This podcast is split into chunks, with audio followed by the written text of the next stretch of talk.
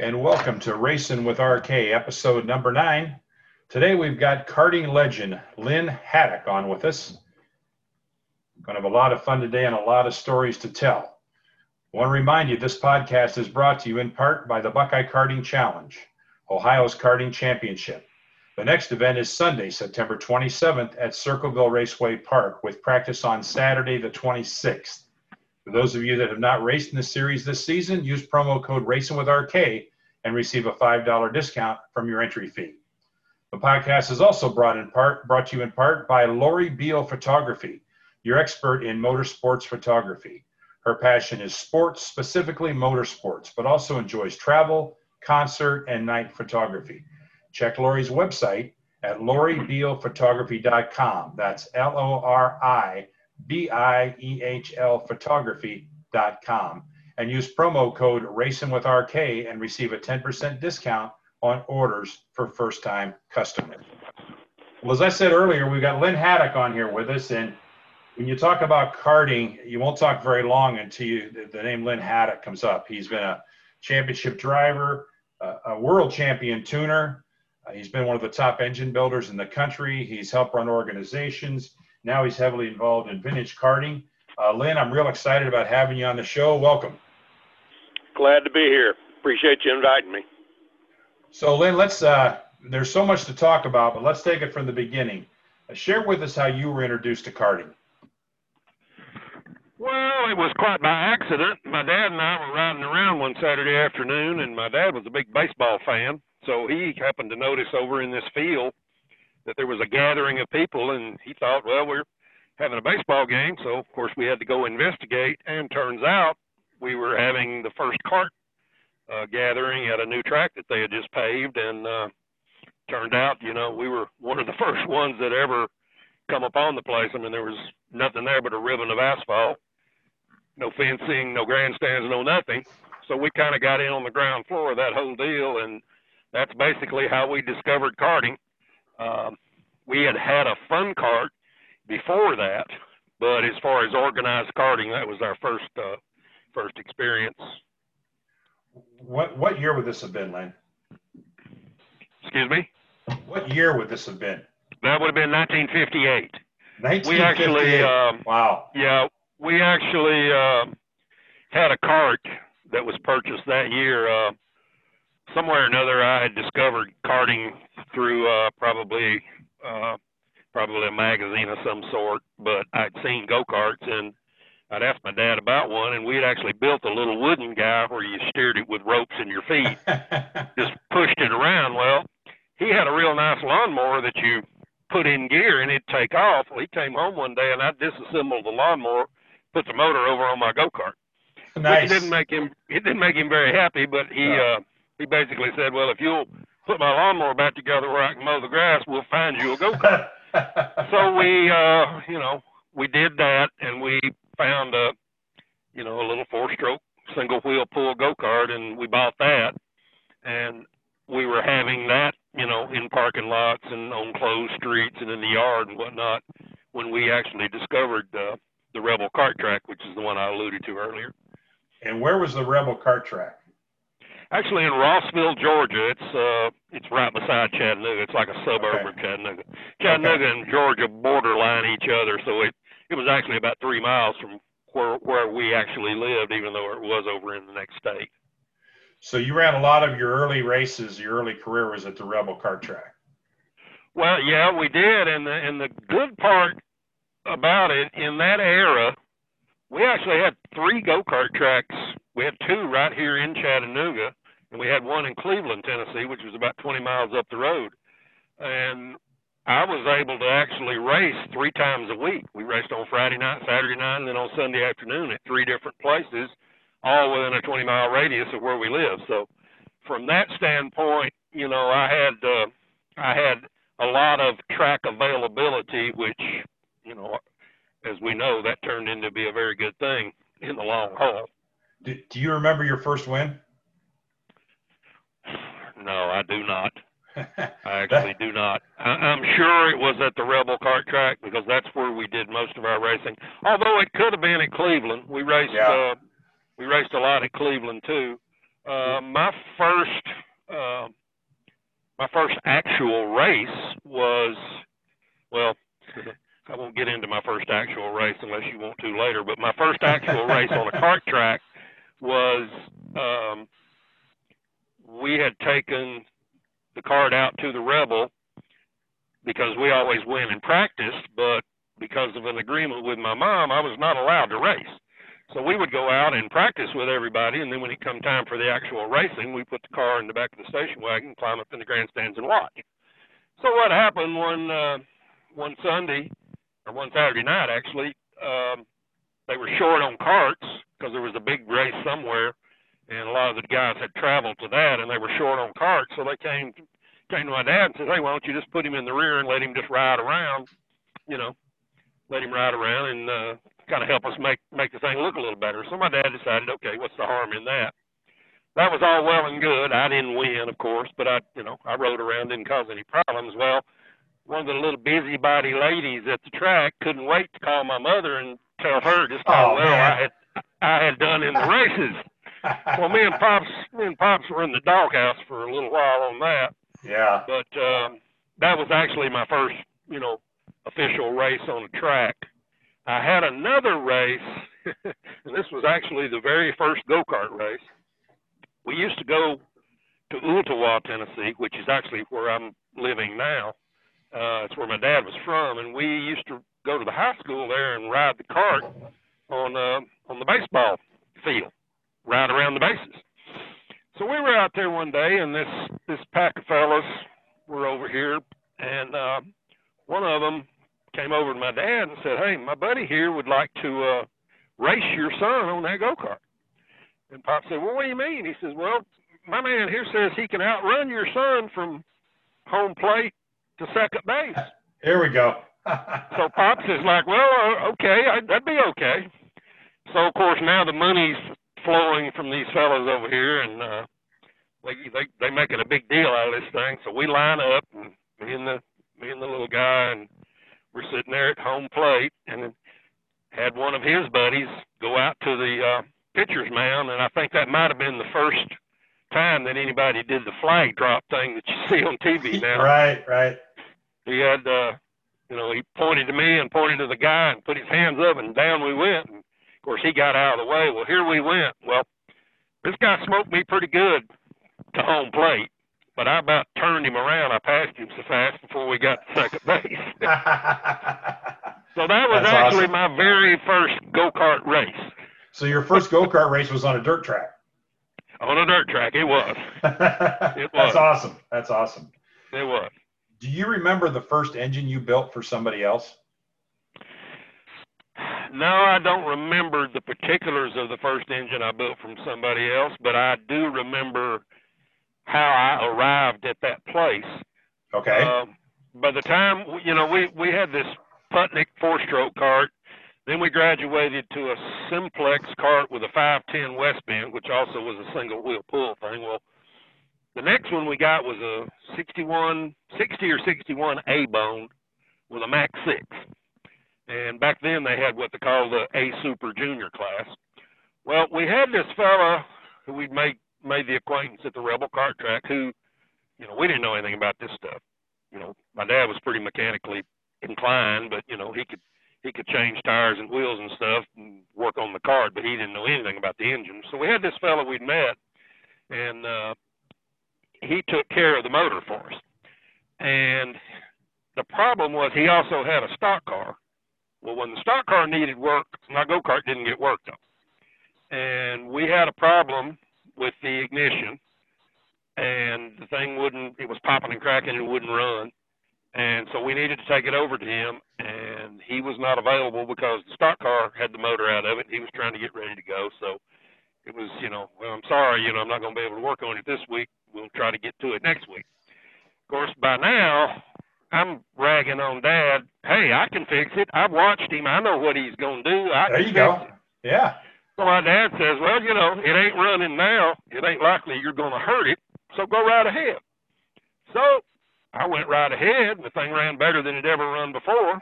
And that was the that was the last time that anyone ever worked on one of my engines was, you know, when I took that little project on. And, Of course, the and- thing ran appreciably better than what it had been running, and everybody's like, "Well, what'd you do to it? What'd you do to it?" And it kind of came out that, well, we kind of changed mechanics. The kid's working on it now instead of instead of uh, Marvin, who was the guy's name. And one thing led to another. Well, hey, you know, can I bring mine over and let you There work you on it? Yeah. Well, next thing you know, I've got a I've got a pretty good little business going in Pop's basement, and that evolved into well, we can't get around in here for the go karts and motors, and Mom needs to wash clothes, so we'll we'll remodel the garage and add a bay to it and put you out there, which we did, and then of course that led down the road to building another building solely for my business at that point. Uh, actually ended up incorporating. I think it was in 1972 uh, when I was 22 years old, but I had already moved, you know, into a, a, a bigger place and you know had, Right. a, had a full blown business. Of course, I was still going to school, but I mean, it was one of them deals where all my homework had to get done while I was at school because when I came home, I was full blown Right. into the go kart thing. And- By then, you know, I had people sending me stuff, and you know, it kind of, kind of took off pretty quick after that. and Haddock Limited was formed. Yep, Haddock Limited was formed pretty much. That's awesome. Like I That's say, we awesome. uh, I started out just as a separate ledger page in my parents' uh, termite and pest control business, but it got to the point where it was creating some problems for them, uh, and the liability factor, you know. So we decided the best thing to do was take it out and incorporate it so it would shield us from any possible uh, lawsuit business and Right. get that bit of profit out of their thing because it was, you know, causing them some tax problems that they weren't causing, I was causing. So exactly we just pulled Yeah. it out and pulled it out and incorporated and uh, went on down the road from there. Good deal. Well, you mentioned Pops, and as I told you the other day, I, I, I want to talk about Pops because I want to tell you something. In my opinion, he was the greatest karting fan that I ever met. When I would go to the track, it didn't matter what he was doing or what I was doing, but if he was 50 feet from me, he would come over with a big smile on his face and say, "Hey, Randy, how you doing?" And it's like, man, it you know, it's not such a bad day. Pops came and said hi to me, had that big grin on his face. Tell me a little bit about your memories of you and your dad and and how it evolved from obviously him being involved hands on to being your biggest fan. Well, it, it it evolved exactly as you said. As soon as as soon as it was discovered, I guess that I could work on this stuff, he pretty much kind of backed up and took a back seat.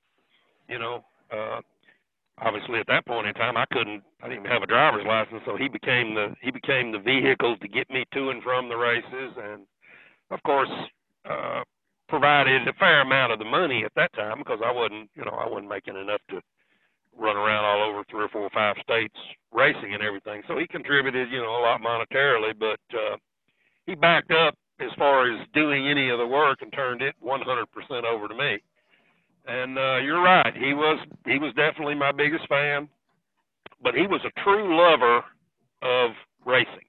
I remember even before the karting days when I was four or five years old, we used to uh, we used to go to these movies.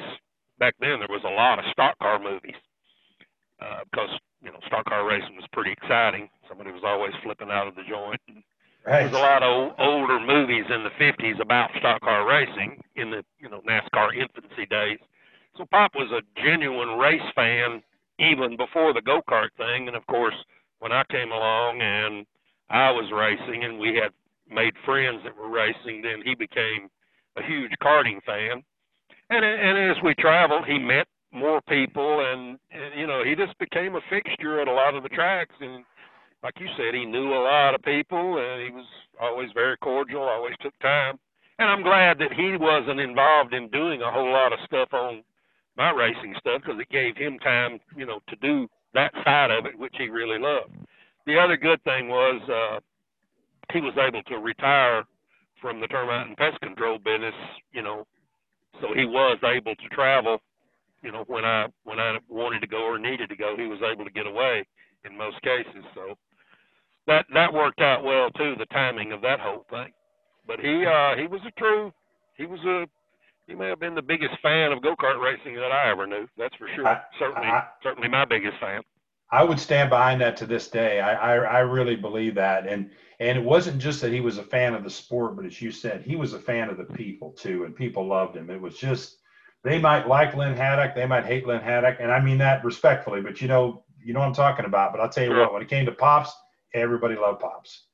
Oh, Yeah. absolutely. And and the thing is, Pop would Pop would sit there in that chair with his stopwatches, and he could tell you just about everything about everybody. I mean, if Yeah. somebody wanted to know, somebody wanted to know how this one was doing or how that one was doing, they could go ask Pop. And if he didn't have the answer for you in 20 minutes, he would have the answer for you. Yeah, He right. followed. He did not just follow me. He followed everybody. Oh, I believe it. And he he pretty much uh, he was kind of a wealth of information strictly because he was sitting at that fence with the watches paying attention. Yeah, he he was your uh, telemetry before you had telemetry. Absolutely. Yeah, right. Absolutely. So if I said to you, Lynn, tell me what your two greatest victories were, what would come to mind? Oh gee, that's that's a having drove these silly things for 40 years. That's a tough one. Uh, obviously, there's several that you know several that pop out. Obviously, I, I I remember well the first national victory, which was I think it would have been 1966 uh, down in Barnesville. That was my that was the first time that we ran on the bigger track. They had just lengthened the Mm-hmm. the Barnesville track. That was their first big race. Uh, it was also my first race as a senior. I just I just rolled out of the junior class, and I I remember that race well because you know it was my first national win. Even though it was a winter national, it was a national. So that one I remember. Uh, the PKA years, those were very memorable. 79, 80. Uh, we had a we had a true national championship for the best of the best. They picked out one class, one weight, a very short and sweet set of rules, and it it took off like a rocket ship. And that was, you know, that was that was the top of the sport during that era. And then that actually evolved into the PKA twin engine stuff, which was turned into the Bridgestone uh, Pro Car Challenge stuff that we ran with Mhm. the B stock cars. Right, right. And winning winning two of the races that was at Long Beach, those would have to stack right up there, you know, with with the others too, Sure. simply because getting to run getting to run in front of that size crowd, that prestigious of a crowd, uh, that was that was a pretty big deal. That whole thing, you know, from about 70, 78, 79 on through to 85, 86 was a very, very uh, precious time in karting as far as I'm concerned because karting karting got to run in front of some pretty big crowds. We we were able to run on Saturday before the NASCAR races. Actually, we ran right before what was called the uh, I think it was the Busch races back Right. then. It was the Yep, it was the Saturday race, you know, Yep. prelude. And we always got to run right before them. So I mean we were we were running to packed houses mm-hmm. with go karts, which back then that was kind of unheard of. I mean, right. And and we, we had roll you. we roll from you know we roll from sprint races where you had spectators that came to the kart track. We roll from that into big places like Atlanta and Rockingham and Charlotte and things where we're you know we're talking hundred thousand spectators. That Right. was huge. That was And huge. then and then we you were up in Cleveland for a couple of years too, right? yes, we ran ran on uh, I think it's Uh, called Burke Burke Airport. Burke Yep, Lakefront Airport. Yeah, you and There you Scott put on a, a good race up Yep. there. Yeah. Mm-hmm. Yeah, we ran with we ran there with the Indy cars. We ran Yeah. at uh, Atlanta, Mm-hmm. See, it was Atlanta, Charlotte, Brainerd. Brainerd. Yeah. Uh, we ran at Watkins Glen with Formula One. Mm-hmm. That's right. Yeah. We ran four or five times at Long Beach. Mm-hmm. Um, we ran at uh, a half mile track out on the west coast called Mesa Marin. Mm-hmm. That place packed them in on Saturday night. Uh, we ran at Rockingham. Uh, and all of these places, we were running basically sideshow for big car races, which is what put the fans in the thing. But it was a it was a spectacular thing for us bunch of go karters because we never get to run in front of that kind of a crowd. Exactly. And it was the and it was a spectacular thing for the sport of karting itself. Yeah, I agree. Um, that that uh, that that opened a lot of people's eyes to kart racing. I think back in those days. I would agree. Yeah. How about some of the toughest drivers you ever had to race against? Well, obviously, over the years, there's been a lot of tough ones uh, because I was uh, because I was of mind to you know I got this thing in my brain back back in the IKF heydays when they had uh, these different divisions of karting. I wanted to be the first one to score expert status, which means you had to win two national championships. I wanted to be the one who attained expert status in all five of the disciplines we had back then.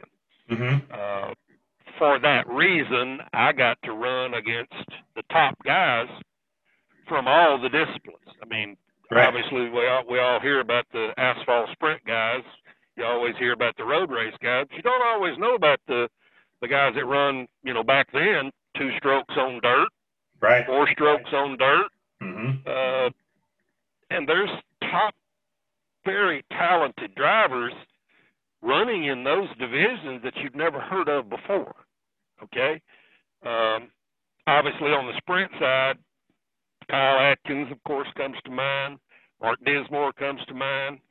Those are probably, if not the two toughest, two of the toughest that uh, I ever had to race against. Uh, had all the respect in the world for Kyle, uh, and we, you know, we bent a lot of parts, but we respected each other. Absolutely. We didn't drive each other dirty. We drove each Yeah. other very, very hard. It was a different era back then. We didn't have all the penalty system. We didn't have Yeah. the bumper systems. We didn't have all this plastic crap hung on the go kart. Yeah. And, you know, a lot of things got taken care of between the drivers. I mean, Exactly. you, you just pretty much knew if you did Kyle wrong, next race you were going to get it back. And after a while, you got tired of tearing each other's shit up, so you quit Right. doing it and you moved Right. on down the road. Exactly. Yeah. But there's there's been uh, there's been a whole slew of really good, talented guys. I mean, back in the back in the PKA days, I could name you 15 guys Yeah. that that had a chance to win on any given weekend. I mean, the, the talent level was just unbelievable back then.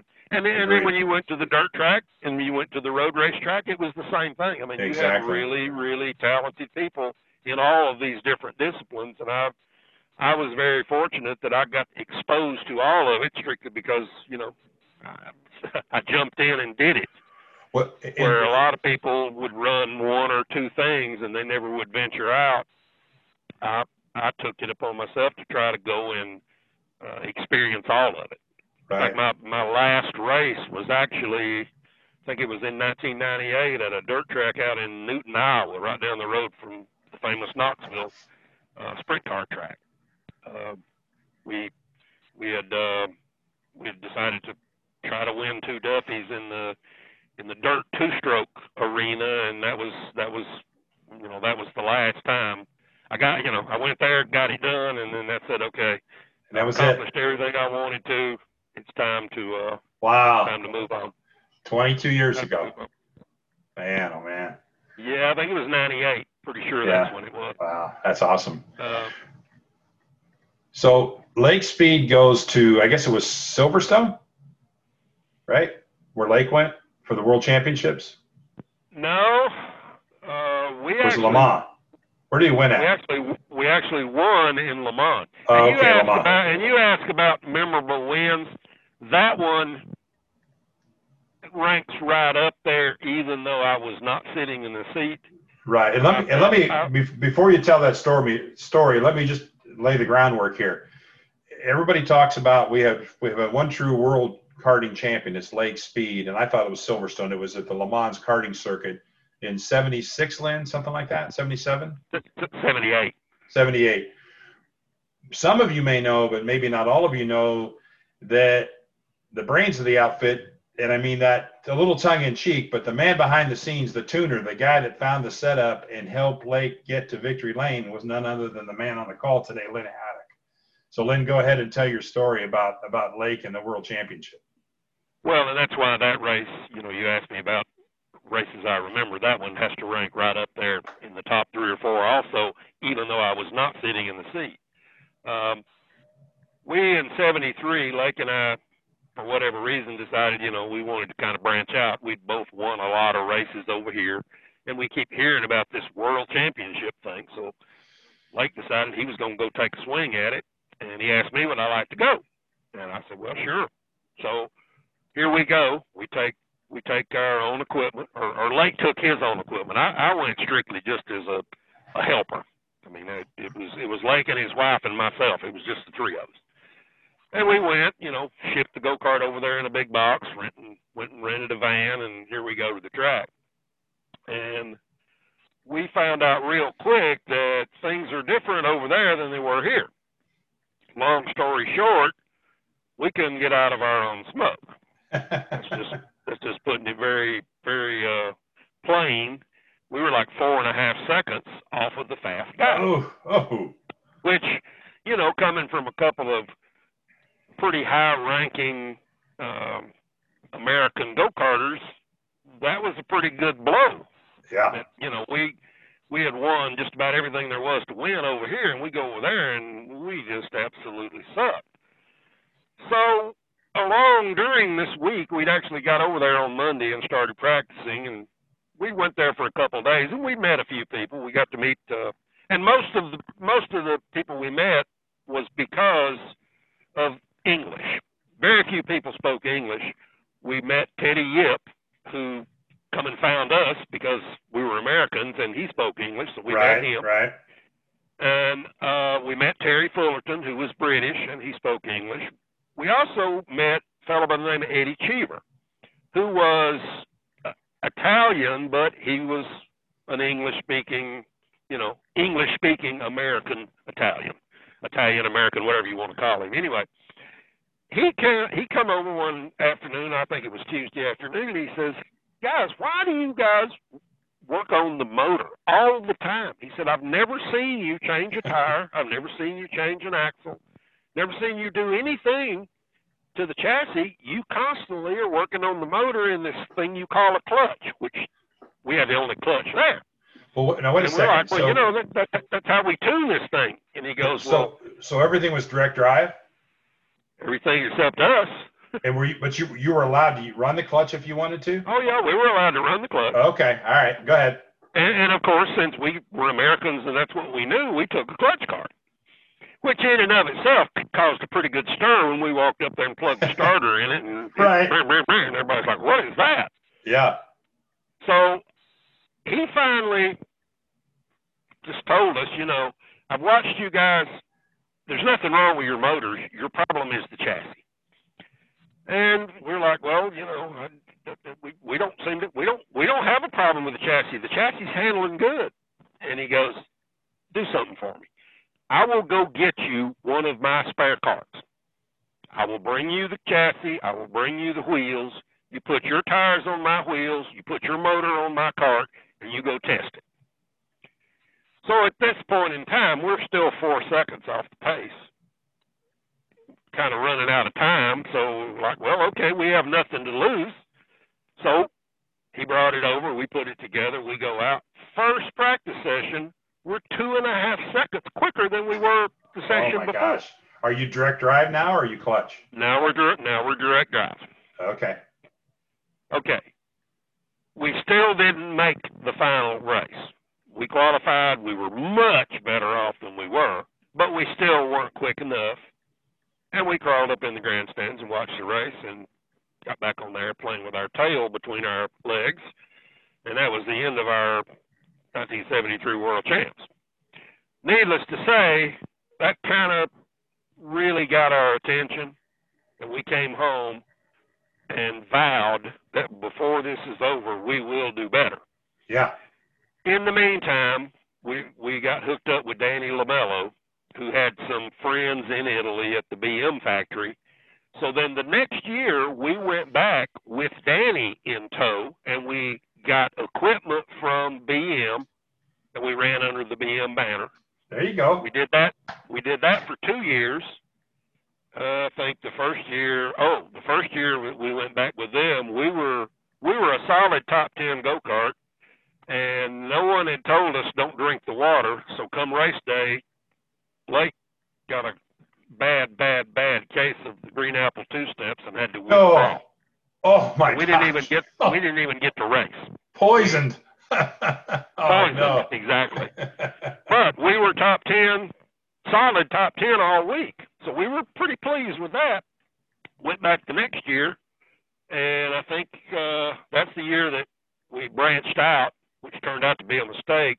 I went, uh, Mark Dismore went. Uh, who else?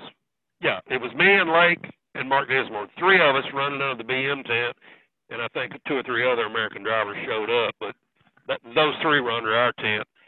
I had starved myself to death to get down close to the weight, and I could go pretty good for about five laps. And after that, I, I went from driver to passenger. yeah. I, I had I didn't have enough stamina that I could continue. Um, we did okay. I think Lake ended up sixth. I broke a rod in one of the mains and ended up like 12th or 13th. And Mark had the same problem. He broke engines. I think he ended up about 16th or 17th. So, you know, we weren't bad out of 80, 90 go karts, but we finally, after that race, Lake and I sat down and we said, look, if we're going to do any better, we're going to have to focus a little more on the program. I can't do this because I can't get down to the weight I need to be. How about if I just wrench, you drive, we'll do this as a two person deal and we'll move forward. So that's what we did. After that race, which was in France, we rolled over because at that point in time, APCO closed. So Danny went on to work for General Electric, and we, because of that, lost our connection with the BM people in Italy. So we, through meeting people the first two or three years we went, we rolled over and started using Birel carts and Parilla engines, and that's what we did for the next three years until we finally in '78 were able to win. That's awesome. But it was a it was a long it was a long road of assembling the right people, the right uh, the right equipment at the right time, and it was a building block sort of deal. Every year we'd learn a little Yeah. more. Uh, in many cases, learning what not to do more than what to do. But we quickly learned that we were better off doing our thing, not because because it was not uncommon over there for people to come in for the world champs, and all they did was take the equipment they were given from one of the factories and aggravate the heck out of the people for information. What should we do? Tell us this. Tell us that. We didn't do that after after France when we were under the BM tent. After that, we sold out on our own. We would go there. We would get our equipment. We would pit by ourselves, do our own little thing over here. And that's, you know, that's how we ultimately were add, added more pieces to the puzzle and finally, you know, and, and the way the whole thing went down in 78 was a lot of the stars had to line up right. We were running the Birel chassis, we were running it, the uh, Parilla engine, but that was the year Lake um, got a divorce. He was not going to go. He called me in about the middle of summer and said, you know, I'm not going to be able to go. And I thought about it, and I said, well, you know, we got all this momentum. We've got this building block thing going. You know, we're going to lose a year here. So I decided I was just going to go and hang out. I knew all the Birel people. I knew all the people from the Army factory. I said, I'm just going to go hang out with my notebook and my camera, take it all in, decide. And that it kind of died right there. Well, rolls around the early part of September, and Lake calls one day for something, and I said, you know, are you going to go do this, going to do that? I said, no, I got to go to Italy next week. He goes, what? You're going? I said, yeah, I told you back in the summer I was going to go ahead. oh man, you kidding me? And I went, no man, I'm going. And he said, well, damn. And then he called me back and he says, you know, I've already, I, I told him, you know, we're not coming, so there's no equipment or anything. And I said, well, I, I, I don't care. I'm going anyway. A couple more hours go by. He calls back, said, I've changed my mind. I'm going. So we we rushed to try to put pieces of the puzzle together, which by then wasn't going to happen. So finally, uh, the, the Birel people agreed to bring us just a standard chassis, bring it to the track. Uh, the factory agreed to bring us one motor, bring it to the track. So me and Lake get on the airplane with two bags. Each of us got a motor. I got a little handful of tools and clothes and helmet. We get on the plane, go rent us a little Fiat rental car, and away we go. Uh, we got to the track and we started going everywhere we could to buy tires, and we finally got enough tires that we could race. And you know, we got the cart. We took our motor. We, we took two motors, and we had one from them, so we had our three motors. And you know, we went all the way down where the used pit, because back then they they uh, they had everybody in the paddock according to country A B C D. Well, Unistatis is way on down the line from Italy. yeah. So we were we were parked down the other end of the world. Didn't have a cart stand, so we found a 55 gallon drum. Uh, everywhere we'd have to take the cart, we'd have to sit it on the ground, take the spark plug out, and push it because we didn't have a rolling stand. so anyway, um, that's just how we did it, and we're in line for the first round of uh, where you go through and check the motors and stuff in. We got the cart sitting there and got the motors piled up in the seat there, and uh, Oscar Sala, the owner of Birel, came came down through there, and he goes, "Where where's your spare cart?" So well, we don't have a spare cart. He says, "This is the world champs. You can't run without a spare cart." I said, "Well, we going to, cause we ain't got one." That's right. So he hollers at a couple of the mechanics, and they run and get a spare chassis, Wow. just a frame. Put this chassis on. We go through. They tagged it, you know, with our number and everything, and they took it and put it back in the Birel thing. That was the last we ever saw of that. um, I did understand later it got sold as the spare of the world champion. There you go. That's a good investment. we never saw we never saw it but one time. But anyway, you know, we went through the we went through the ABC races and all that stuff, and we ended up um, I don't know where we were. We were in the top top six or seven, something like that. Well, at that point in time, there were Bridgestone tires that were very hard to get, especially in Italy. And then there were special Bridgestone tires, and there Oh, were boy. special Dunlop tires. And certain people, depending on who you were and who you knew, were able to have those specials. We just had the run of the mill tires that we were able to buy. But we still did pretty good with them. What ultimately changed the way that things went, the top driver for Birel, a fellow by the name of Corrado Fabi, he had a couple of crashes in, in the preliminary races, and he didn't make the show. We did not have this problem, and we did make the show, and we were actually way up front in the show. Well, when he didn't make the show, we got his special tires, Ooh, there you go. and that changed everything. Wow. Now, now we could play in the front instead of between fifth and tenth. I mean, we, you know, we were there, we were close, but we weren't going to beat the guys that had the special stuff. It just wasn't going to happen. When when we were able to have access to the special stuff, now we were in the game solid, Right. and uh, that's that's basically what changed the fate of that race for us. Is Wow. you know once once we were on once we were on even footing with all the big players, then we were in good shape. That's awesome. And back then, you won. Uh, the winner was th- th- there was three main events. You count your best two. Um, came down to the last lap. There was uh, De Bruin and Zorsel and Lake had kind of broke away from the pack. They were running one, two, three. Lake being third. I mean, like you could throw a blanket over all three of them. Went down to the last corner before the the uh, flag, and the front two just barely brushed each other. I mean, it wasn't what I would call a crash. One guy went down inside, and the other guy sawed him off just enough that they touched. And with the direct drive, it broke their speed just enough that Lake was able to go to the inside and beat them to the flag by about a half a car. Wow. So we won the first main event. Second main event, he went from first to sixth to second to first to sixth to second to fourth. The whole race was back and forth and back and forth and back and forth. He actually got in front for the final time with about three to go and ended up winning the second race, which means it's over. He's world champ. Oh my gosh.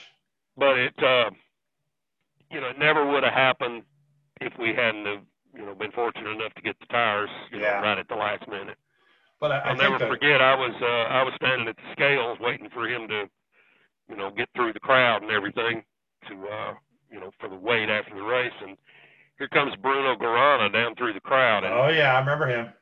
well, you remember he was a big man with a Big. big, coarse, big Yep. coarse voice. I mean, he could have played the Godfather easily. I think he might have been a Godfather. Well, he could have been. yeah. But anyway, he was he was kind of coming down through the crowd. Here comes this big monster of a man through the crowd, and he gets down to me and he says, "Haddock, I don't believe two tourists win the world Two tourists. And he and he and he laid this on us because you know we just showed up yep. with a we just showed up with a little rental car and a few pieces and amassed everything we needed and kind of went down here and went on our own and did our own thing and we we we defied the system more or less. Absolutely. Yeah. But that's pretty. That's we, pretty we you know we had a lot of help along the way and like Yeah. I said the thing with the tires is what really changed it. I mean it, it- we would not have won had it not been for that. Yeah. We'd probably still been fifth or sixth or top ten or something like that. But that That's- that changed everything and of course you know the rest say is history. Well, yeah, and, and I think the the big thing there too, Lynn, is the fact that you guys started that several years before, which I didn't realize, and you just you stuck with it. You didn't give up. You kept learning, and and and uh, you know you kind of. It sounds like you kind of rope uh, Lake back into saying, "Well, heck, if you're going, I'm going," and man, the rest is Yeah. history. But that's that's pretty Well, sure. and, and, you know, we went over in '73, two cocky American Party Right, champions, and right. basically, you know, we're gonna go over there and show Yeah. these guys how it's done, and we come back totally demoralized. Tail between your legs. That's right. Yes, sir. That was a that was a pretty big hit to two Yeah. pretty big egos at that Yeah. point in time.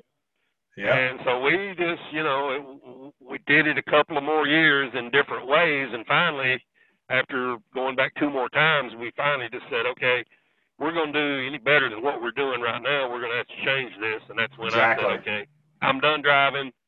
Let's let's uh, Yeah. turn this into a two person thing here, and and see see what that does. Yeah. And from there, every year we got a little better. I think he Right. placed uh, I think he placed fourth maybe twice after that before he won. Mhm. Yeah. Uh, he never was on the podium, but I think he was fourth two different times. I, don't, I don't remember. It's been a day or two. But at That's any rate, sweet. it uh, it was it was um it was a story that played out over six or seven years. Exactly. And you know, uh, he and I, you know, we both lived down here in the South. He was he was from Jackson. We would actually go places on weekends. We'd meet in Memphis or we'd meet in Paducah, Kentucky, and we would race each other. Right. Yeah. With with this direct drive stuff. I mean, we bought Okay. equipment. yeah. You know, we bought the European equipment and started. Yep. I started working on the motors, learning what to do and what not to do. Uh, there for a- for a little while, Lamello was involved, and um, you know we would actually go to these places and spar against each other to try to help the program. Yeah. But it was worked. not a it was not a deal where we just loaded up and went and raced No. year. It, it, Oh heck no. you know after after we got our butts kicked that first time, we were bound and determined to do better. Right, exactly. Well, there's a race I remember, Lynn, back when I was back in the day when I was racing down in Barnesville, and it was I think if I remember right, they run the nationals on like Saturday and Sunday, and then there'd be a pro race on Monday. Does that sound about right? Oh, I don't know. It was done different ways. A lot of Yeah. times they'd have the pro race the weekend before on Sunday, and then we'd do the whole national event deal for the week later. But it. it, it was It it was was, an off- done.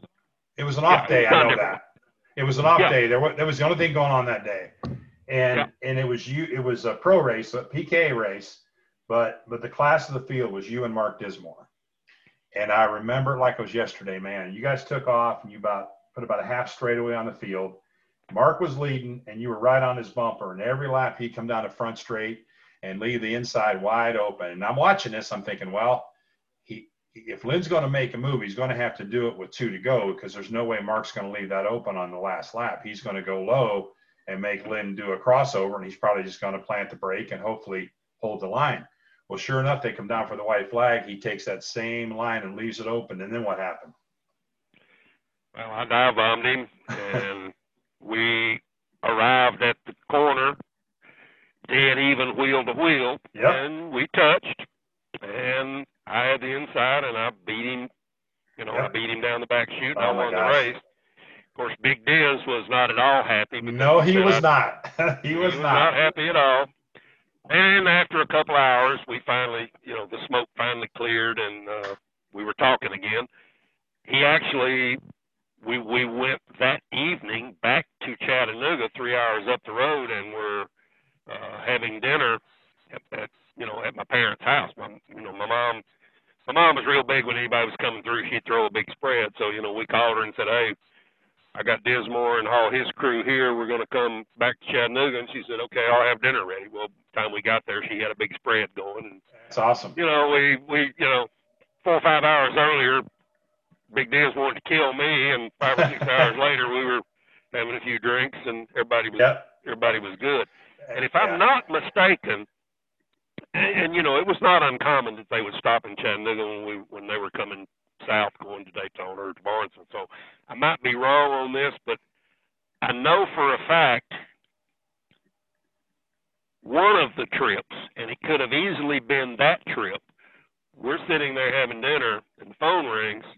And it was somebody from Greenfield calling, wanting to talk to Big Diz to tell him that Comet Kart Sale just burned to the ground. Oh, oh my gosh. I, I think it was that race that we're talking about, Wow. although it could have been it could have been some other time. I just know that I, I, I know that after this thing you're talking about, we went you know, we buried the hatchet, went back and had dinner at my house. I think maybe it was the same race that we're talking about that he got advised of the place burning down. Although it could have been another time that he was there because they you know, they came Yeah. came by yeah. visited Wow. pretty often. But Yeah. yeah, it was um you know, it was just one of them things and and I did what I had to do. He did what he had to do. We bumped and rubbed a little bit and Yep. it came out like it did.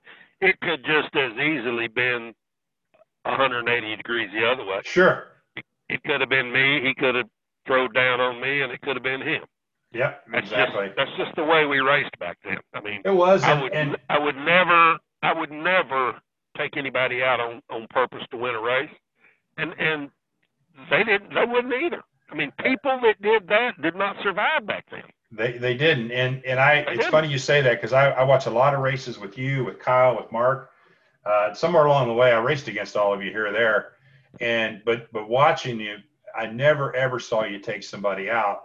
But you won a lot of races because you just did it the right way, and there was that respect. Like, man, don't screw with Haddock. You, you'll regret it. You know, He'll- run Well, you the thing clean. is, the thing is now, I'm not saying, I'm not saying the drivers were better back then than they are now. I mean, we're all we're all still the same humans, but I have to think the training that was involved back then is much better than now I would agree. you you you had to be coldly calculated and know what you were doing to throw it up inside of something. That's right. Okay, Yep. if it, if you didn't get it right, either you were going over him or he was coming over you. Yep. You're exactly Okay, right. so we we had to learn to race close. I mean, you had to Mhm. learn to race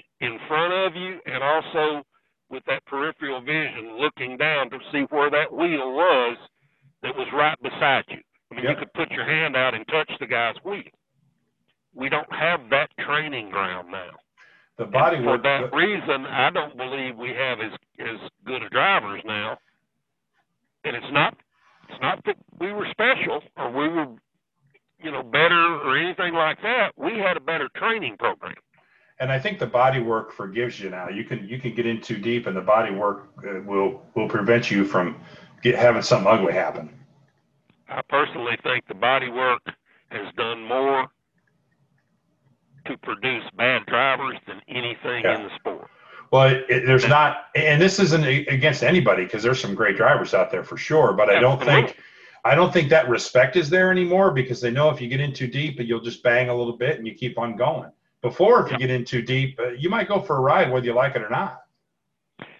I I, I, I kind of think that the top guys now would have still been the top guys back then. Agreed. I just I just think they would have been better at it Yeah, I agree. Yeah. because I think the training ground was a lot better back then because you had to do certain things or you end up on your head. Right, exactly. And you learn not to do it again.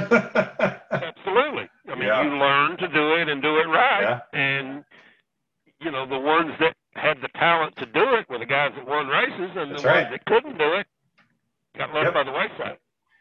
But I mean, you know, I'm not saying that I'm not saying that we were superhuman or anything back then. I think we just had a better school to go to. Yeah, I, I, think that's I think that's a you described that well. So a few weeks ago, I'm at Camden, and here you are with your vintage team down at Camden, and and the question just came to my mind a few days ago, and I wanted to ask you: Are we ever going to see you at one of these events hopping in a go kart at these vintage events? You know, I went I, when I quit in '98. I started uh, I started wrenching for other people. We had a mechanics race up in New Jersey. You know, I think it must have been around 2004, 2005, and they they had all these rental carts out there with these big Hondas on them. You know, they were pretty spiffy, pretty spiffy. I mean, it wasn't you know it wasn't a five horse putt putt thing. These things are eight, Right. ten horse, and they, you know they got around there pretty good, but had all this plastic body work and all that stuff on there. And the the program was going to be that you know we're going to line up, and then we're going to go out and run a couple laps in line, and they're going to throw the green, and we're going to go. We drew for position.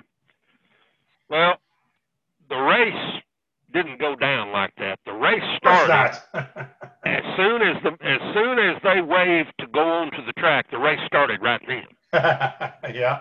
Okay, and I'm you know I'm like tenth or tenth or twelfth something like that, and you know it's starting. You know, people are passing me, passing me. and I'm like, wait a minute, what are they doing? So I'm like, well, you know, it's how we're gonna do. So here I go, and I start passing people. It didn't take me a couple laps to realize that all this plastic I got around me, man, I'm invincible. Oh yeah.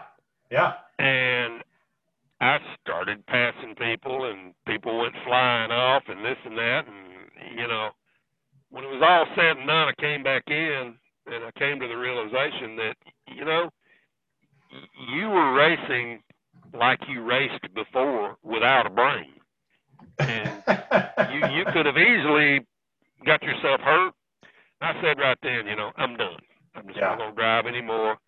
Uh, every reason that I retired for is still valid. yep. I really don't have anything else to prove. That's right. And honestly, most people won't believe this or don't believe this.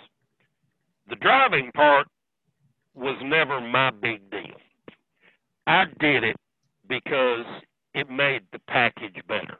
Uh huh. rather than me wrench on the stuff, which was my first joy, and going through a driver trying to understand what it needed or didn't need and this and that, it was a whole lot easier to do it myself. Yep. And I ended up being fairly successful with it. But the the sheer joy of the sport was always from the technical side, not the driving side. Right. If I right. won the race, okay, yeah, he's a good driver. Okay, yeah, that's fine. But the joy came from the fact that I prepared the equipment and kicked everybody's ass. Yeah. Exactly. Not not that I outdrove somebody. Yeah. That's a good point. It was it was it was very convenient for me to just do it myself and I ended up, you know, doing a pretty good job with it. But the big joy was always, you know, always the, the technical side of preparing the equipment. Yeah, that's cool. So I always like to do in these podcasts a section I call lost cart tracks, where there's places you used to race at that aren't there anymore, or maybe parts of a racetrack that aren't there anymore. And I got a few here I want to mention. Just tell me what comes to mind. Uh, Memphis was right right down the street from you, so to speak. You raced there a few times. Tell me, give me a memory of the Memphis cart track. Well, Memphis was was you know as you said, it wasn't right down the street. It's on the other end of Tennessee. I, I, yeah, right, I understand. about six hours away. But Yeah. we always, you know, because it was part of the Tennessee State deal and this and that, Right. we always raced there. Uh, lady by the name of Sarah Tucker, who was oh yeah. of the I- IKF board ladies, board member, she Yeah. she put on a tremendous race. We had the Cotton Carnival there every year, Uh-huh, which was a real yep. big deal. And you know, it was a very nice racetrack. We had a couple of uh, couple of national IKF events there. We had a couple of WKA events Mm-hmm. Yep. there. Yep. Uh, it was uh, you know, it was one of the one of what you would consider you know national level track, and uh, it's not there at all anymore. Uh, Yeah. Buddy Russ was by there not long ago, and I forget what's out there now. There's just little remnants of the track where you can see where it was, but Yeah. there's buildings and you know all Right. all, all other stuff out there. Yeah. Um, another one that another one that comes to mind we just left, which was Camden. Yeah. Um, it's still there, but it's not still there like it once was. no, it's not. It's totally different. Um, that was kind of a funny story about how the tracks in Ohio um, come come into being. First time I ever went to a kart track that had a Monza turn was Mickey Rupp's track in Mansfield. yeah. One of my favorite places. Yeah. Dart Oh, Speedway. it- yeah, yeah. Dart Kart was one of my favorite places too. Yeah. but it had this Monza. Well, the next guy who decided I'm going to put a Monza in, I think, was your dad. It was, and we were going to make it oh. bigger. You were going to make it a little bigger and a little steeper, and you know Yeah. we're going to we're going to we're going to one up. That's right. them. And there again, that track, one of the one of the big national level tracks. Oh yeah. Then Camden come along, and they pretty much throw throw down on the Monza thing. If I'll show you. You want a Monza? Yeah. You want a Monza? I'll Oh, show you a. Monza. yeah, yeah. Gary decided he was going to show you how to do a Monza. He did too. I man, I don't know how they kept the paving trucks up there because it's all Oh, you can do gosh. to walk up it. oh my gosh. The That thing problem with those, the problem with those types of tracks, the Monza type tracks, they were actually great in their time. Yep. They were antiquated by the tires. Yeah. tires got so good that the speed and the G's and everything going around those turns with the modern day tires was just way more than the body and the chassis could handle. You were constantly Right. breaking stuff, flexing the chassis, chains coming off, motor mounts breaking, everything that could break Yep. Was being overstressed by those types of turns. That's why I'm sure that's why the one in Camden disappeared.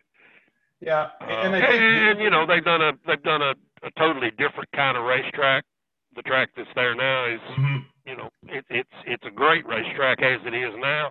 It's just not like it was before. no, no, and I think But nothing thing is. The chassis are different. The tires are different. Nothing Right. is different. You know, everything has to be period correct. Uh, the the Monza type turns are no longer period correct. Exactly. And and the other the other trouble with the Monza turns was that they're great when you do them the first time if you get it right. But when it Yeah. comes time to patch it because there's a few bumps, it's not Yeah. a simple fix. And unless you want to repave the whole thing and do it right, it's not going to be smooth anymore ever. And a rough Yeah. Monza is like almost, you know, like you, you can't even get around it really without just hanging on. You know. Well, so- and, and again, the tires now have created such G forces that it's bad enough when they're flat. You throw in a you throw in a bit of a bank. exactly. Now the G G forces of the carts are more than the ribs can stand. Exactly. Yeah. You know, the last the last time or two that I ran uh, ran at uh, your dad's track, which was you know Atkins later on, and then Yep. also the one in Batavia. You had a pretty good little Monza there. Yeah. mhm. It was it was just a deal where you just had to go down there and grit your teeth. It hurt so bad. right. Right. And So hope you come out. it, hope you uh, come out the other end. Well, and then you start questioning yourself. You say, you know, I'm doing this go kart racing because it's fun. yeah. This is not fun. No. And, and I I learned something. Uh, actually, when I was racing, I think Tackett's bought the track from us, and they went in and put concrete in, and I was still racing back then, and I and I learned a valuable lesson that bruised ribs actually hurt worse than broken ribs. Oh, absolutely. Yeah, and, and I come out of there, oh man, I got a broken rib, and I went and had it. Actually, no, they're just bruised. Well, it hurts really bad. Yeah, you should have broken it. It's not as bad if you break it. yeah, exactly. Yeah. Exactly. So, yeah. Well, another thing I like to talk about because I don't think that the people in the Hall of Fame get the gratification they deserve is I tried to pick out a few people that I know had an impact on your life, and you just share maybe a story about each of them. And I know somebody who was really close to you, and it, and arguably is one of the founders of our sport, Duffy Livingstone. Well, Duffy, um, Duffy definitely was in on the ground floor of this sport. Matter of fact, I've got, I've actually got a picture about 20 feet from where I'm sitting right now in my shop of uh, first kart race in the uh, in the parking lot there at uh, the Rose Bowl, right? No, it wasn't the Rose Bowl. It was. Uh, dang, I can't think of the name of it. Me, uh, there was a zoo, a Azusa out there, an Oxnard. And... Yeah, hang on a minute. I'll just walk back here and look at it. Um,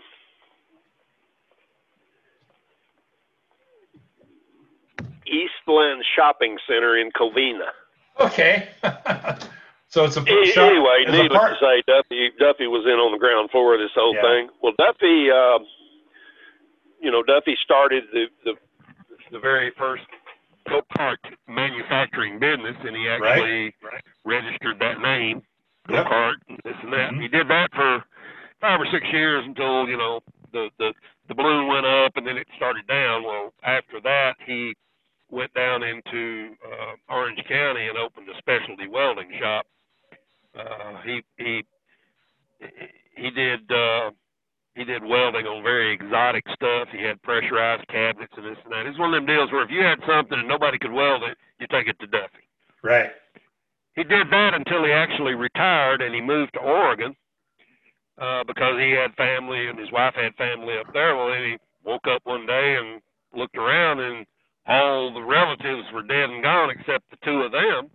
Well, she had a son who had left California via Texas and it ended up here in Chattanooga.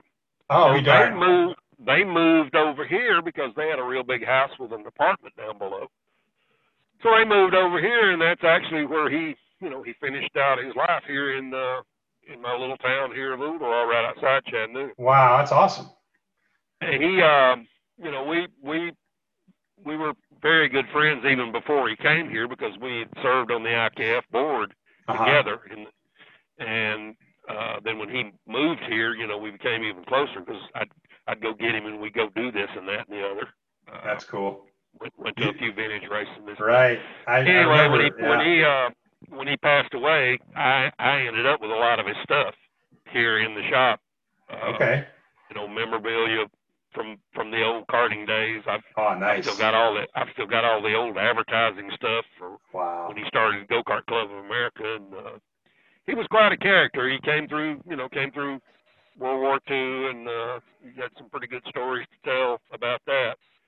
Uh, he was he was quite the storyteller. We, he and I went to uh, the vintage race at Newcastle one year, five or six years ago, and it's about a six or seven hour ride. And you know, we're telling stories all the way there. We drive seven hours, pulled into the parking lot, and he had just started a big tale. And we sat there for 20 more minutes before we ever got out of the car for him to for him to finish the story. I believe it. That's yeah. But he was quite a character, and he, uh, you know, he came up, he came up with uh, sports car racing and uh, lake lake racing they called it back in the late 40s and 50s. You know when he got out of the war and everything. So mm-hmm. never never a dull moment or lack of a story when Duffy was around. Yeah. And and as and as he got older, he was he he never was a talkative guy. As he got older, he was less talkative. But once you got him going, you just needed to sit quietly and listen because he had plenty to say. Right. I, I, I, kick myself to this day that I didn't record some of the conversations that we had strictly oh, because yeah. they were, they were yeah. so interesting. Yeah. How about uh, Emerson Dismore, Big Diz? Well, Big Diz was quite a he was quite a character too. Uh, again, we we did a lot of uh, a lot of traveling and whatnot together. He uh, he called me one time and he said, "Hey, we're going to Ontario. Would you like to come out and ride one of our cars?" Of course, sure. So I went out and drove one of their carts, and then uh, before it was all said and done, he said, "Well, you know, we're gonna go back through Las Vegas. Why don't you just drive back with us?" So we did. Me and Mark in the back seat, and Retha and Big Diz in the front seat. We drove to Las Vegas. Uh, they went out to a show one night, left me and Mark to our own devices. Well, I had just turned 18, which oh, was oh boy. legal legal drinking age. So oh boy, I went and got I went and got the beer. Well, Retha had decided it'd be a good thing to buy one of those big bags of popcorn like they have at the movies to eat at sure. Well, we didn't we didn't eat it, so it ended up in the hotel room. It's like a half a bushel of popcorn. Well, yeah. After a few beers, we got into the popcorn. Well, before it was over, we busted the bag and we had popcorn all over the room. Nice. Raising all kinds of cane, wrestling like kids would do. Here comes the police. Well, uh, who bought the beer? Uh, well, I bought the beer. I'm 18 years old. Well, yeah. good. You're the one that's going to jail for contributing to the delinquency of this 15 year old. Thank the Lord, the show got over, and here come Retha and Big Diz and save me from going to jail. but uh, another another time we were riding down the riding down the uh, US one there in or not US one, the road that runs in front of the Speedway, Speedway Boulevard. Right. We'd had a rain out, and we went down to the local oyster bar to have a few oysters and such in the afternoon. Me and Big Diz got in the got in the car was heading back to the hotel, and he looks up. Here's this beautiful new Corvette. Well, we just whip in there and buy it. oh, jeez. this is Big Diz. What can yeah, I tell you? Yeah, yeah, right. Uh, he Yeah. was he was he was quite the personality. Quite You know, personality. One one thing about him, though, he they he and his family had such a passion for Daytona. I remember back in the day, they always gave a go kart away, a, a, Comet Enduro away at the banquet every single year. I mean, they just supported that program so much. Uh, Well, and Big Diz was not unlike my dad. He was Mark's biggest fan. oh yeah, yeah, Um, you know, he was uh, he was 100% go karter. yep, Uh, the difference in his dad and my dad is Big Dad Big Diz actually drove and drove Right. well, yep, you know, on the enduro track. So, but he was Mark's biggest mean, they yeah. just like my my dad, they spent a lot of time running up and down the Oh, yeah. road. I'm sure. I'm sure uh, Mark could tell some stories too. oh yeah.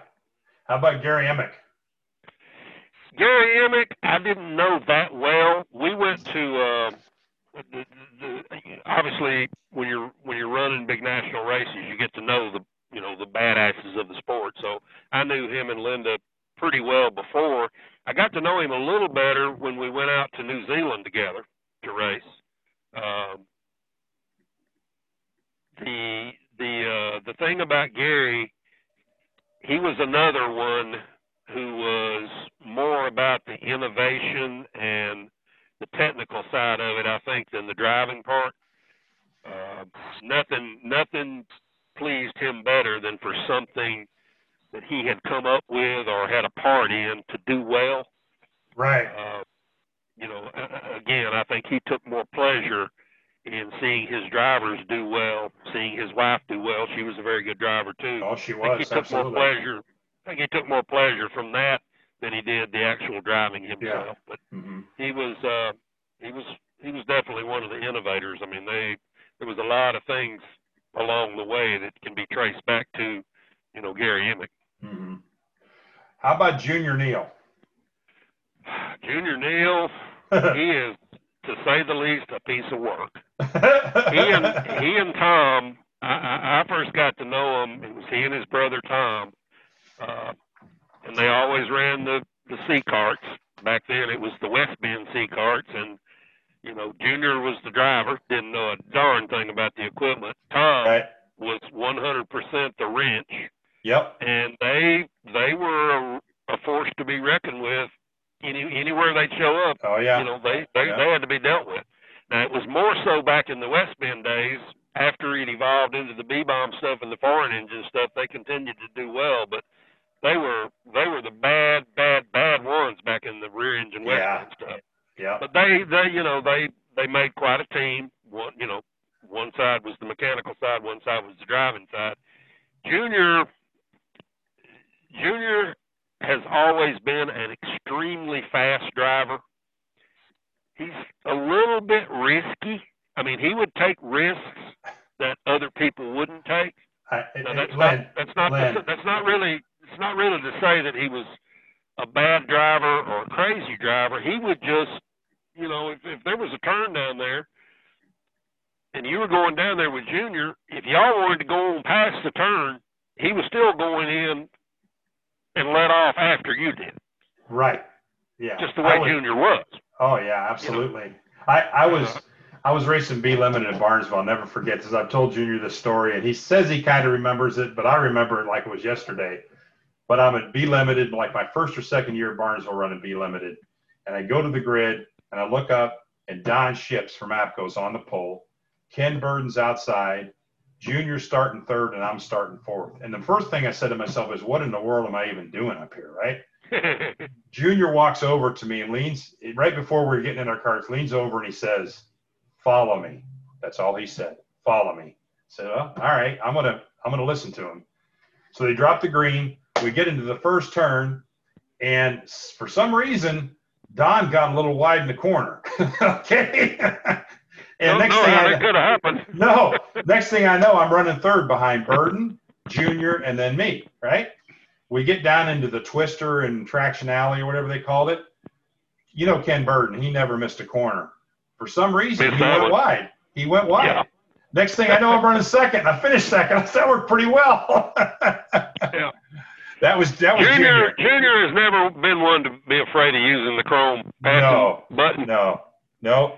But hey, Junior is definitely uh, he's a fixture in this sport. He's Oh, been absolutely. around as long as I can remember. Yeah. Uh, he he was one of the people that would always race hard, sometimes too hard, yep, but always hard. But in his day, way back when, he was considered one of the fastest drivers out there. I mean, if you Yeah. just wanted to put him, put somebody in the go kart and go out there and walk up to the fence with a stopwatch, more often than not, Junior was going to be as fast as anybody you could put in that cart. Just, yeah. I would I would agree. he was a fast driver. Yep. Well, I got one more for you, Kyle Atkins. King Kyle. Yeah. That, that's all I can tell you. Uh, he and I had, I don't know how many hard races. I don't think Kyle ever meant to take me out, although he did. I don't think I've ever meant to intentionally take Kyle out, although I did. Yep. There was one time, and, and it's it was early in our uh, time of coming across each other. He was, you know, West Coast guy. I was East Coast guy. We both ran for Fay Pearson at, at K and P. Uh huh. So we we show up at the nationals, both of us running Reed Open. Of course, he knew me, I knew him, but that was pretty much it. We never had run it run hardly any at all together. Right. So I sat on the pole. I'm out there, got you know, jumped on. I jumped him on the start. We're going along. About halfway through the race, here comes Kyle down on the inside. This is before they had curbs in Quincy. He comes down with half the go kart in the dirt, passes me on the inside, and wins the race. Well, so that's how we're going to do it. yeah. So we go out for the second heat. I jumped him on the start. I'm leading again. Same damn thing. Did it. Did it again. yeah. And I'd already told Faye, I said, you know, I don't, I don't, I don't have any problem to get beat here, but I want to play on the racetrack. This is, this is no good playing off the track. Right. So go out for the third heat. Same thing, same thing, same thing. Well, this time the next corner, when he turned to make the corner, I drove right through him. Took took him and the seat out of his bucket boat. oh no. which cost us both. Neither one of us won. Oh, Neither one of us got second. Took us out. Never, ever did we have any problem with each other again. yeah. That would have been that would have been oh, that would have been 1970 or something. 69, yeah. 70. It's when we were running bug stingers. What did Kyle say when that happened? Anything to you? Nothing. Nothing. Yeah. We never had a conversation about it till yeah. the day he died. Yeah. We never just, discussed it. That was just part of it. Yeah. There was a mutual respect there. Well, you know, I just felt like I'd been dirt, done dirty twice, yeah. and the third time was the charm. and, and he knew that. Yeah. And yeah. we never had a problem after that. Uh, like I said, I referred to him as King Kyle. I knew yeah. if Kyle Atkins was on the track, he was going to be the one to beat. Yep, I agree. It just you know, and, and for some reason, not unlike Mark Dismore, we always managed to find each other. oh yeah, yep. I mean, he'd either wow. run me down and we'd race, or I'd run him down and we'd race, and that's just always how it was. We I, we ran a lot of stuff in in uh, when, when uh, the manufacturers cup was real big. We were both, right. you know, running the piston port, uh, not yep. piston port, control stock class. Control, yeah, yeah. And we we had some knockdown dragouts. Oh yeah. But you know, I won some and he won some, and uh, you know, he was he was as tough as I ever ever had to race against. Yeah. I mean, he, he was just he was he was just a real hard racer. Very talented, very smooth, had a certain style about him, and you know, you could just always count on Kyle being there. Yeah, he wasn't exactly. there. You know, if he wasn't there in the first part of the race, he'd be there in the last part. It yep. just always worked out that way. Yeah, I agree. He was well, a tough one. Well, Lynn, we're kind of winding down here. This has been pretty sweet. I, I, I do have one more question for you. It's kind of a twofold question. How's karting impacted your life, and how does it affect your life today? Well, since it's all I've ever done, I would say that it has impacted it pretty hard. Um, I had one summer job in my life, and that summer job taught me real quick that I didn't want to work for anybody. Yeah, right. And uh, you know, I started. You know, I basically started my little karting business in the basement of the of the family home, and one thing led to another, and one thing led to another, and now here I am, 70 years old, and I'm still sitting here in Haddock Limited and yeah. still doing it. Yeah, exactly. Not doing it to the, you know, not doing it at the same level as I once did, but this is still what I do every day is go karts. I mean, and you're and you're still enjoying you're still enjoying it. Absolutely. Um, and that's the important. When I uh, when I got out of college, you know, of course, I already had the cart business going pretty good by then. But when I got out of college, I was supposed to go to work for the Tennessee Valley Authority (TVA). Mm-hmm which was you know that was considered a big deal back then, and you know I'd got I'd I'd, I'd, I'd uh, applied for and gotten a job as a mechanical engineer for them, and the more I thought about going to work every day, eight to five, sitting behind the desk, suit and tie, the more I just started dreading it. Yeah. And I'm like, you know, why am I going to go and do something for the rest of my life that I'm dreading already and hadn't even been there. Yeah.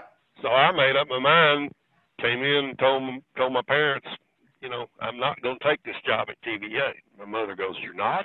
What are you talking about? That's the job of a lifetime." And I go, "I can't do it." And I explained it. And she well, you know, what are you going to do? I said, "Well, I think I'm going to open a go kart shop." Well, she cried for about a month. thinking that I had totally lost my mind. Right. But if I had it to do again, I would do exactly the same sure. thing as I did before. Yeah, that's awesome. Uh, I probably would have been better off financially had I just taken over my parents' business. They had the Terminix franchise for for all of all of Hamilton County and Bradley County, and you know they had a very good business. You know, yeah. they had eight or ten employees, eight or ten trucks. Uh, you know, it was a going deal, and all I had to do was take it over. But there again, I had absolutely no interest in killing right. bugs the rest of my life. Right. And I, you know, I didn't really care what, how much money it was worth. I just couldn't I'm do it. You. Yeah. Yeah. So I, you know, I, I, I went the path I went, and I've thoroughly enjoyed going to work every day of my life. And I That's don't awesome. think there's a hell of a lot of people on this planet no. that can say that. No, they can't land. That's that's awesome, and and it, you're such a great story. I I can't thank you enough. You, you'll never know how much it meant to me that you you gave me some time today. You've had some great stories, and uh, I tell you, I've you know I've uh, spent a, a, huge part of my life in karting as well, and it's you you get those friendships that they're just so important, and the memories are are just as important. And uh, I just man, thanks thanks for hanging with me today. I really appreciate it. Well, I really enjoyed uh, I really enjoyed the other day at Camden when you when you you were able to bring that stone from yeah. uh, Charlotte up and put it back to where it really and truly belonged. Yeah, yeah, that meant a uh, not, to me. Not that it didn't belong in Charlotte, but yeah. I think it I think it really has more uh, credibility and more place, if you will, yeah. where it is right now because I was there when uh, WKA was formed in '71. Or yeah. well, uh, let's put it that way. I was there when the uh, concept was thrown out. Right. I was there to see why it was thrown out, and as you know, I was I wasn't on the first round of board of directors, but I was on the second round of board yep. of directors. Yep. Yep. And you know, it, it, that stone just belongs there. Yeah, I, I appreciate you saying that. It's and, and like you said, nothing nothing against being in Charlotte, but it's going to be so appreciated there. I think time and again there'll be Yeah. stories to tell by the old timers and history, Oh, yeah. and it just it needs to be there. And it, it meant a lot to me that Gary just said, "Man, bring it down. It's where it needs to be." So Well, you know, it's it's uh it's bad to say. You start talking about the old timers. We are the old timers now yeah, right. most, I, I guess most you're of right. them well, most of them cowboys, including your dad, who was involved in that in that first Yeah. uh first round. I think there's maybe one or two or three of them still alive. The rest of them have, have gone. Uh, you're right. And now we look around. You know, I don't know how old you are, but I'm 70. We are the old timers now. Yeah. So the right. ones that are going to be sitting around talking about that stone is me and you. well, I, I think we're doing it right now, Lynn. exactly. Exactly. You Yeah. uh, y'all were telling tales about your dad over there the other day, and one thing, one thing I remember about your dad. Um, actually, two things I remember about your dad. Number one, somebody was ragging on him and giving him hell on more than one occasion, and I remember he always had he always had the same answer when somebody would draw the lawyer card. Yeah. They'd say, "Well, you know, I'm no, I'm not happy with this, and I'm just going to sue you." And your dad always had the same answer. He could have had it in a little box with a button. He would always tell them, "Just be sure you spell my name right." Yep. yep. That was him. Yeah. And the uh, I, I think I've lost my train of thought now. I can't remember what the other thing Yeah. was. Oh, I know what it was. We were at a board meeting in High Point, North Carolina. It was after after they moved down there. hmm It was after I had served. I think it was two terms because they would only let you serve two, I believe. Right. anyway, short and long of it is, I had went to that meeting because they were going to talk about some technical stuff, and I had, I was not on the board at the time, but I was involved in the NAKTC, where IKF and WKA had three people of each to Yes. put the technical stuff together so that the equipment would be the same back and forth. Yes. Well, Joe Grubbs was a board member at the time, and he knew that I was going over to this meeting, and he gave me his proxy. Hmm So we show up at this meeting, and you know it's going on. We're talking. Well, first thing came up for a vote, and they, you know, said, "Okay, we're gonna vote on this. Who's for it? Who's against it?" Well, I put my hand up. Your dad looked at me and he says, "What are you putting your hand up for?" I said, "Well, I'm I'm I'm for this." He says, "You're on the IKF board. You ain't voting on the WKA board." I said, "Well, George, I've got Joe Grubbs' proxy." He said, "I don't care if you've got the president's proxy. yep. You ain't voting." that sounds So I like it. said, "Well, okay, I guess I ain't voting." So I start putting my stuff in the briefcase, and your dad says, "What are you doing?" I said, "Well, I'm packing up to go home." He says, "I didn't say you had to leave. I want to hear what you had to say." I said, Yep. "You ain't voting." That's right. That I, I can see him saying it, Lynn. Yep. That's right. Yeah, and that's you know that's just that's the way George ran WK. Yeah. This is the way it's going to be, and that's that. You knew where you stood. You knew where you stood. Everyone right? understood it, and nobody Yeah. got a problem with it. Yeah, and I didn't leave. I was there for two more days. Yep. You know, felt like I was a part of everything. Yeah. I just wasn't allowed to vote. Yeah. Yeah, that's right. But uh, your dad was uh, your dad was an amazing guy.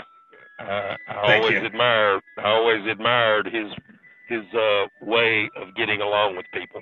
Thank you. I, I appreciate you saying that. He was, uh, it was, it was natural. It was the way he was, and, and he respected people if they respected him. You know. Yeah, exactly. George George always dealt what he was given.